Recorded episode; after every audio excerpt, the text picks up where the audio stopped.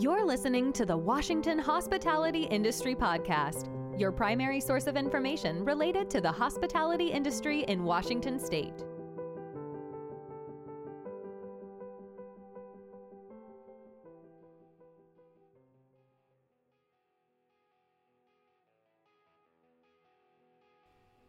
Welcome to the CEO podcast with Washington Hospitality Association President and CEO Anthony Anton.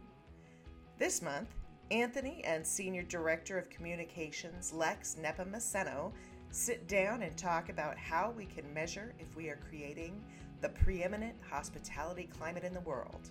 You can find a link to the April CEO podcast in the podcast notes. If you have any questions, Feel free to email us at podcast at wahospitality.org. Thank you to our sponsor, Adesso. And now, here's Anthony. Welcome to the June CEO podcast, uh, where we update you on all the value you're getting out of the association from month to month and the latest activities in the industry.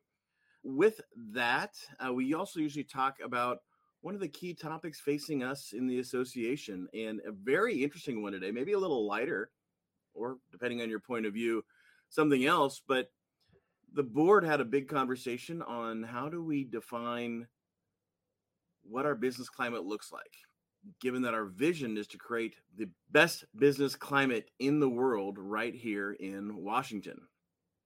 No, your computer didn't just glitch. That is our goal is to right here in washington state create the best business climate for your business. Not going to be easy and how would we know if we are getting there? What would our what would it look like? So we're going to talk a little bit about that today and then hopefully some of you can send us your ideas on the dialogue that lex and i will have but before we do let's go around the horn and talk about the latest activities in our four pillars on our best day hopefully we deliver you four items of great value that we give you an ROI through great programs um, that really help your business continue and succeed and operate easier. Hopefully, we're your primary source of information. That's Lex's role is making sure that you have all the information you need to run your operations. That uh, we are constantly protecting and enhancing the business climate through our government affairs program, and that we are illuminating the industry career paths to success let's start with biz dev today. And I know a lot of you in the past have considered us the Workers' Comp Association, and and for a while our credit card program was delivering such great value and really fantastic rates that um, that started actually edging into your conversation. But I'll tell you what, our biz insurance program, Lex, is really taking root. We have so many leads now. We've actually had to add another staffer so Riley Flock has been added as the latest member of the insurance team and has gotten his license, is going to be out there helping members just deal with the demand. Thank you to you who said we really need an insurance product out there. That actually came to us from a couple of our board members and then loudly supported from the industry when we surveyed on it. And I feel like that is really making progress to being one of the strongest ways we deliver ROI. Lex, over on on your information side, anything new last month or coming up this month? Well, we're very excited. We just uh, completed, or very close to completing production on our 2023 annual print buyer's guide. And what this is is um, a listing of all of our uh, vendor members eh, that can serve your your hospitality business in, in numerous ways, services, products, and so forth. We do this once a year. Uh, a lot of our members find great value in it because if they need somebody to fix the oven hood or uh, if they need somebody to help help recruit for a general manager position, uh, this is uh, one of the resources that they go to to look for that information, and that's going to be coming out in June, uh, early June. So uh, watch that, watch out for that in your mailbox. And then finally, uh, we've been working a while on the Lodging Excellence Handbook with the Department of Labor and Industries. Uh, we're in the final stages of approval for that, and we're really excited about hopefully launching that sometime in June. Well, that's gonna be great, Lex. The buyer's guide is an interesting element because it's like one of our last print pieces. Everything else is online, and and yet people still want that tangible hard copy of a buyer's guide to be able to flip through and sort through in an easy way. So I know people look forward to getting that. Have you come up with a name yet? I know that on the um, handbook for excellent operations on the restaurant side, it's the handbook for re- excellent restaurant operations. So hero for lodging excellence, you're going to go with Lex. Have you got a No, name? It's the Lodging Excellence Handbook. So there's some consistencies with the other Lexo? one. Lex Ha? You're gonna have to come up with something cool. You always do. That's why you guys are the creative types, and I stay off in my world. So uh, Lex isn't bad though. Lodging excellence. It can be. It can be your legacy. well, that's great. I know that it's been several years in the making.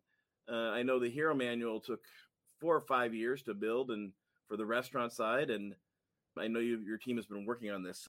More to come on that one. That'll be great. On the government affairs side, the governor did sign the liquor to go, making that permanent, and so we're excited about that. Uh, we have more tourism money, even though it wasn't the dollar number. So a couple good things from the post legislative stuff.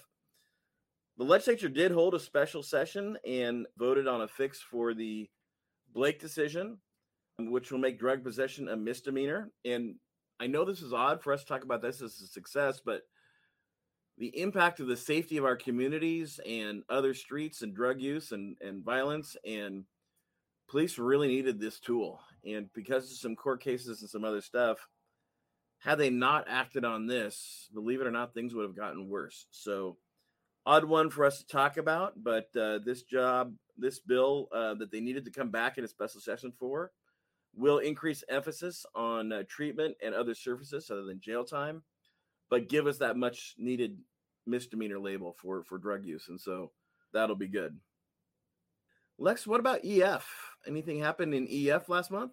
Well, it's a very exciting time for the Education Foundation. Uh, uh, our annual, our, our ProStart teams had a wonderful time at Nationals with Bonney Lake High School uh, placing 17th in the management competition and Newport High School uh, taking third place overall uh, in the uh, culinary competition nationwide. So, congratulations to both schools. Washington was very well represented at Nationals this year. Third is our highest ever, I believe. So way to go, Newport. I'll tell you what, I I would almost bet your car, Lex, that uh, two of those students will open their own restaurants on that Newport team, be chefs in our industry. I mean, I met those kids. they're fire uh, that they have and passion around cooking and creation. Great job from Bonney Lake and for uh, Newport on nationals. And maybe one day we'll take first if we keep building the program and keep supporting those teachers and keep getting folks engaged and mentoring those teams. So, speaking of wanting to get to first place, when we come back, we're going to talk about our vision and how we can create the best place in the world, the preeminent hospitality climate for restaurants and hotels. Looking forward to it. With the Employee Retention Credit Program, you can receive cash from taxes you've already paid, up to $26,000 per employee. The ERC rewards impacted businesses that kept W 2 employees on their payroll in 2020 and 2021. The Washington Hospitality Association is partnering with Adesso Capital and committed to helping small businesses. For more information, visit wahospitality.org. let's talk about uh, our vision here at the association. And so we exist to try to create the best hospitality climate, the preeminent hospitality climate in the world. World, world. We're going to do that by collecting wins in the areas of government affairs, information, uh, ROI on programs, and and and and workforce success they just keep adding up and adding up and adding up until eventually we get there. You know, when you talk about a vision statement, a lot of you are going to listen to that and said, "Can't you pick something more realistic? Can't you pick something that really fits?" I mean, you're talking about first, and we may not be in the top half. We may be somewhere else, and a lot of you certainly talk about what a tough state this is to do business in. It is. There's no doubt about that. But vision statements are supposed to be bold.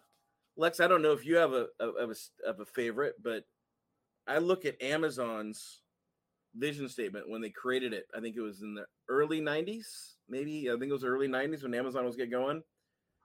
And in the early '90s, they wanted to take every book ever printed in any language available to everyone in the planet in less than 60 seconds. Can you imagine saying that in 1990 something whenever they started? I'll, I'll call it 1992. I'm really making the date up. But talk about bold and impossible and the technology and stuff. But they really had a passion to make sure that reading and the access to reading and the access of books was available to everyone. And now, granted, they created a system that ended up having a lot of other uses, but that was their vision statement. And in 1950, Boeing, right here in Washington, created the one to bring the entire world into the jet age in 1950. That was when the whole concepts of jets was expensive and local and certainly wasn't going to be available to everyone in the world. So incredibly bold. Lex, do you have a favorite vision statement from other things or other companies you've ever seen? Well, Boeing was always a good somebody who's grown up in the Pacific Northwest, uh, Jet City, you know, starting Jet City Pizza and all that. Boeing, the Boeing goal was always one that resonated with me uh, more so than the newer technology ones because with the Boeing one, you see that actually happened. It, it uh, materialized. You can't say that necessarily yet with a lot of the newer ones with the newer tech companies because they're they're still further out there. But the Boeing one is probably my favorite as well. Yeah, Lex, I think it's kind of funny. Amazon and Boeing are both Northwest companies that created visions so bold. I think most people probably scoffed as dreamers or unrealistic, soft or something. And yet both those visions came true. I mean, I think you ask other people, I think many people will say Kennedy's put a man on the moon and bring him back to Earth safely right? That that second half was pretty big. They had the technology to put a man on the moon. They had no way to bring a man back. And when they said it, they were like, "That's insane. How can you do that when we have no budget, no money, no technology, and yet those visions are the way you start the path to get where you need to go." And I think for those listening, uh, you may have mentioned it early on. Uh, a vision, our vision, is basically a BHAG, a big, hairy, audacious goal, and so, because I know a lot of folks that are in management and are, do a lot of reading, that's that's what they know that by. And a couple other good examples of these BHAGs. Uh, a more recent one I just uh, looked up here: a SpaceX goal uh, to enable human exploration and settlement of Mars. Well, you could see the incremental steps that that company is taking to make that happen. I mean, when, it's hard to find an Elon Musk interview where he doesn't somehow reference uh, Mars somehow. That's clearly a passion of his and his company. And then Google uh, wants to organize the world's information and make a universal, universally accessible and useful. Speaking of a BHAG that has materialized, I would I would argue that Google's BHAG has happened, and uh, Google was a company from the uh, uh, late '90s, early 2000s, and uh, this was materialized in 20 less than 20 years because they were already at that level well before the 2020s. So, well, and I and I think that's why when we say we're going to make Washington the best place in the world to to to own and run a restaurant or hotel.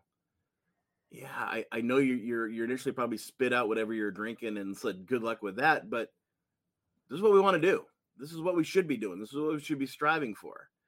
So the question becomes, and this is why I'm raising it, is at this last month's board meeting, we have been working with several years with WSU to gather all the data on our industry and organize it so we can begin to build benchmarks and know how we're progressing.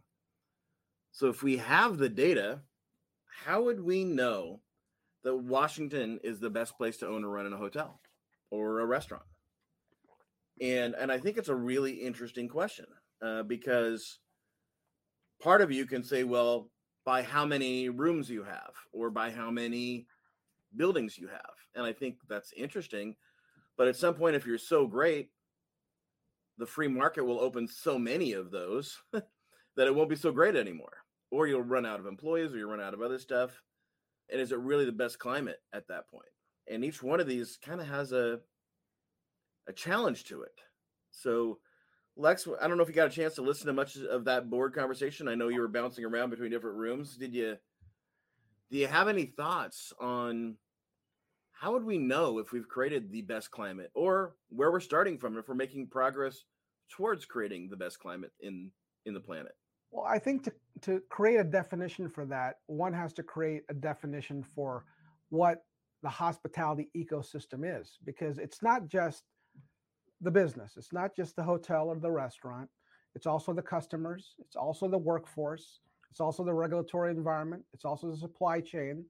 It's also your proximity to proximity to potential tourism, and uh, so everything here makes up what would define the the preeminent hospitality environment in the world. Because you could have all the rooms in the world, but if the customers aren't happy, if you're not making a profit, if the occupancy is 50%, well, that's not very hospitable. That's not very, uh, it's not very good. Just the same thing as restaurants. How many, you know, as, as, as a uh, as a former business owner, if you asked me 20 years ago, I'd say, oh, the place with the lowest taxes.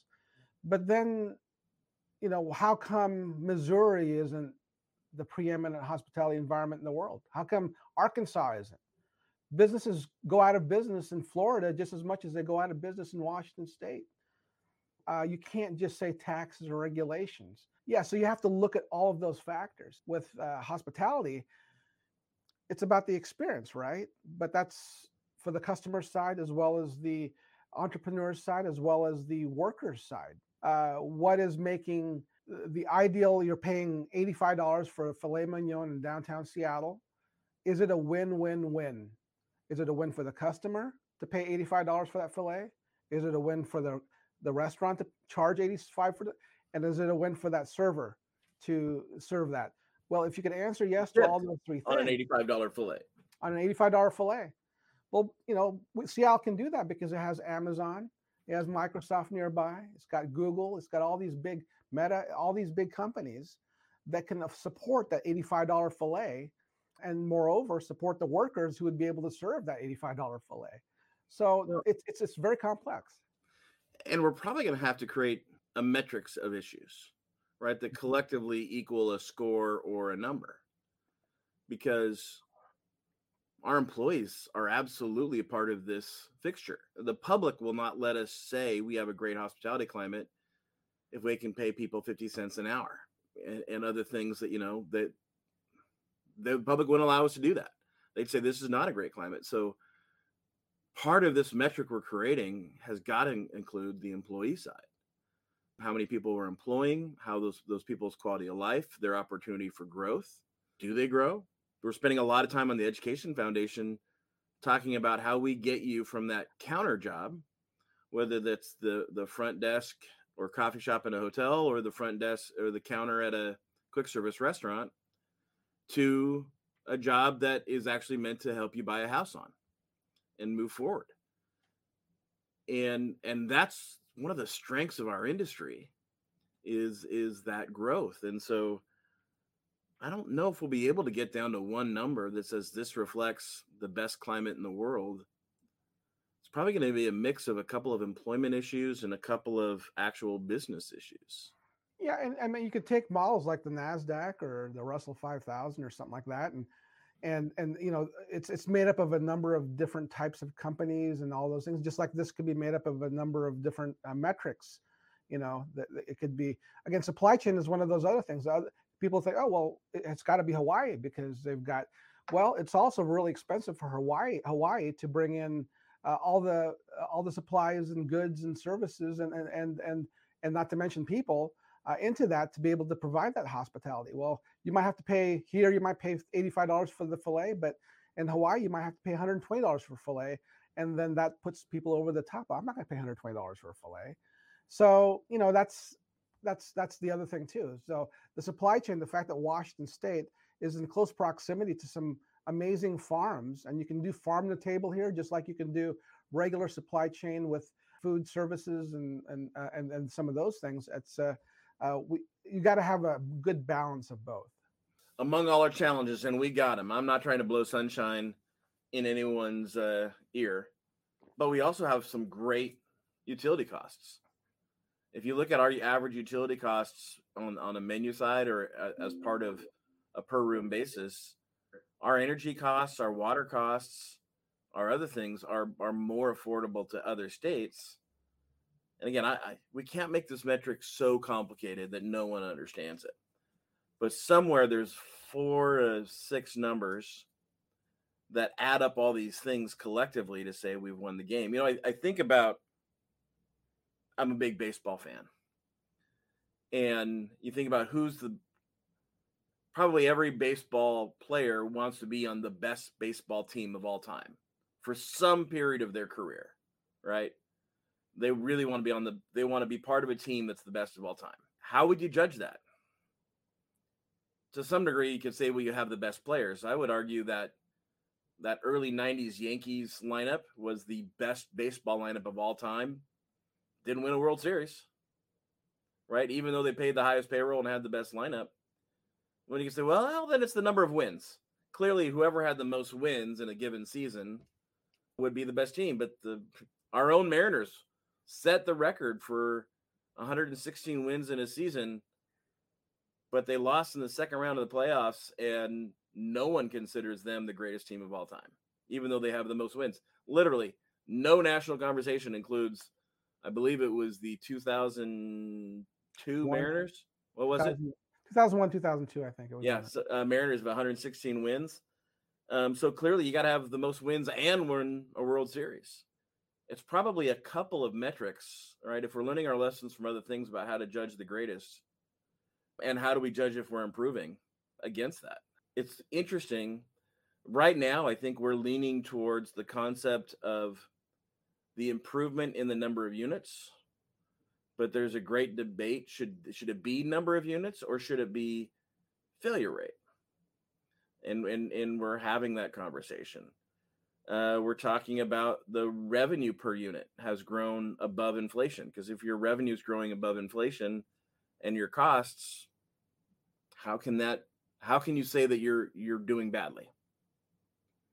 There's we're talking about employee hours.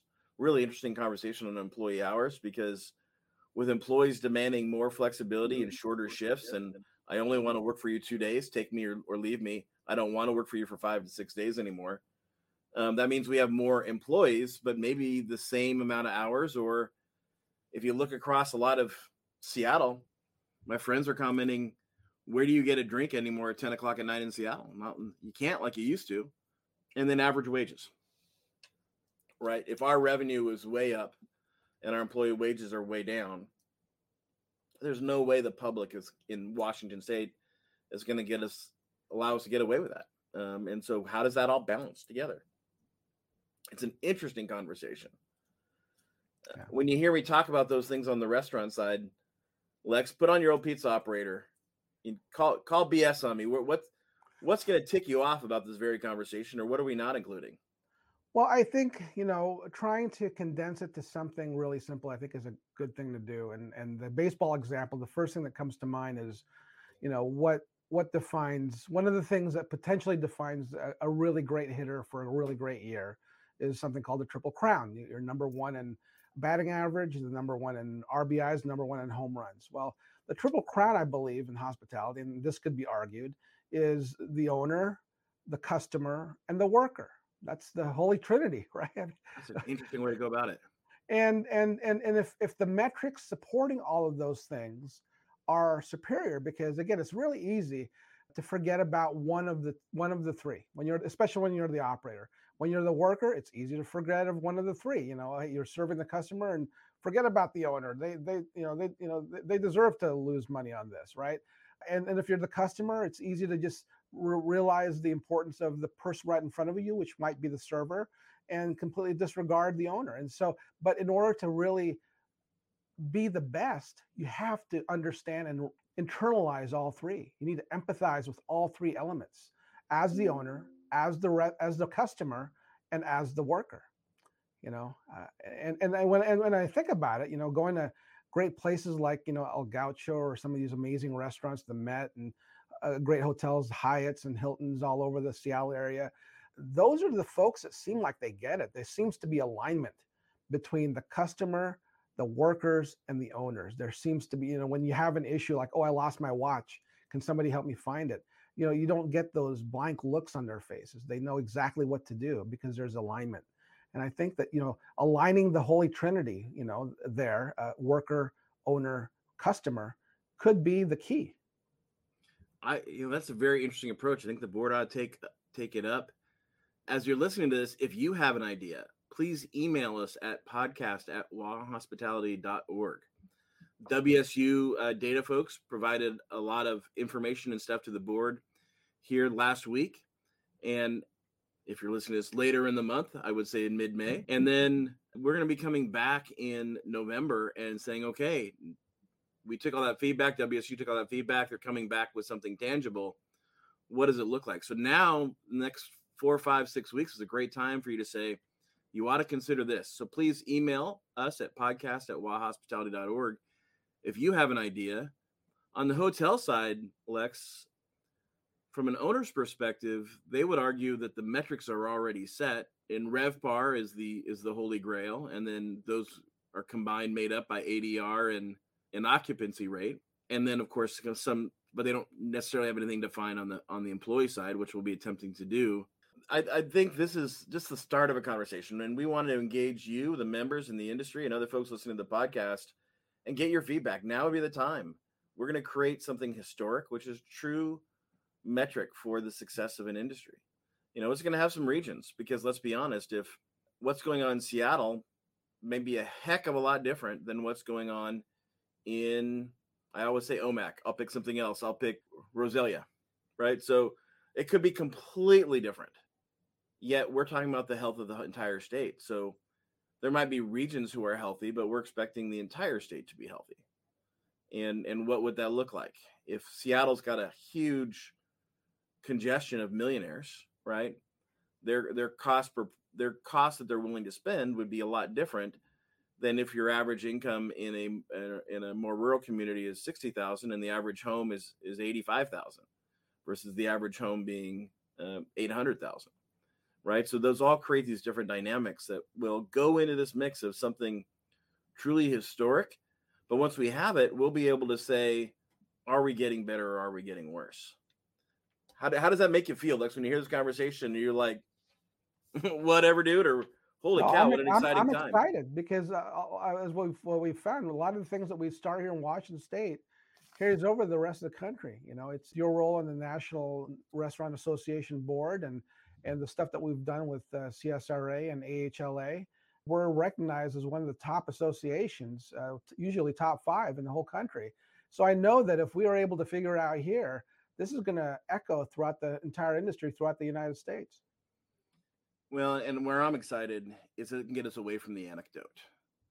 Um, I think good, bad, and different. Um, when the minimum wage passed in, in 1998, which is the first minimum wage that made us the most expensive one in the country, right? That, believe it or not, 650 at some point was the highest minimum wage in the country when we took that jump.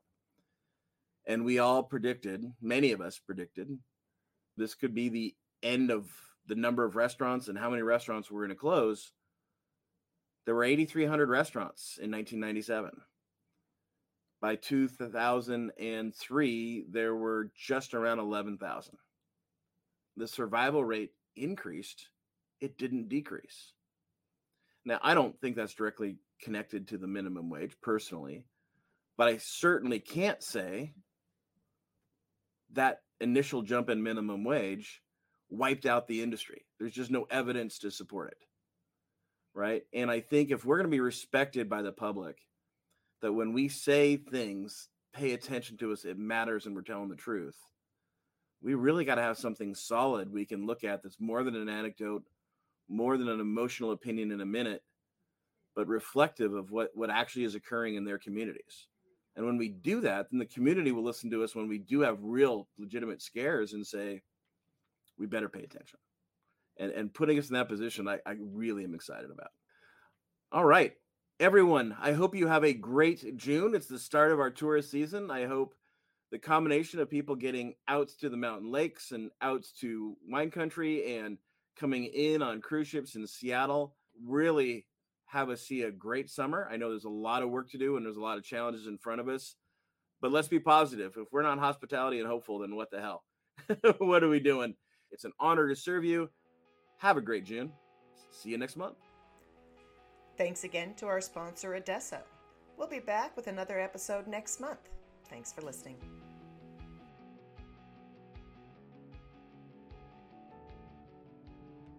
Thanks for listening to the Washington Hospitality Industry Podcast. Make sure to visit our website, wahospitality.org where you can learn more about the restaurant and lodging industries and the Washington Hospitality Association. Be sure to subscribe to the show in iTunes, Google, Spotify, or iHeartRadio so you'll never miss a show. While you're at it, if you found value in this show, we'd appreciate a rating on iTunes. Thank you so much for that effort. Until next time.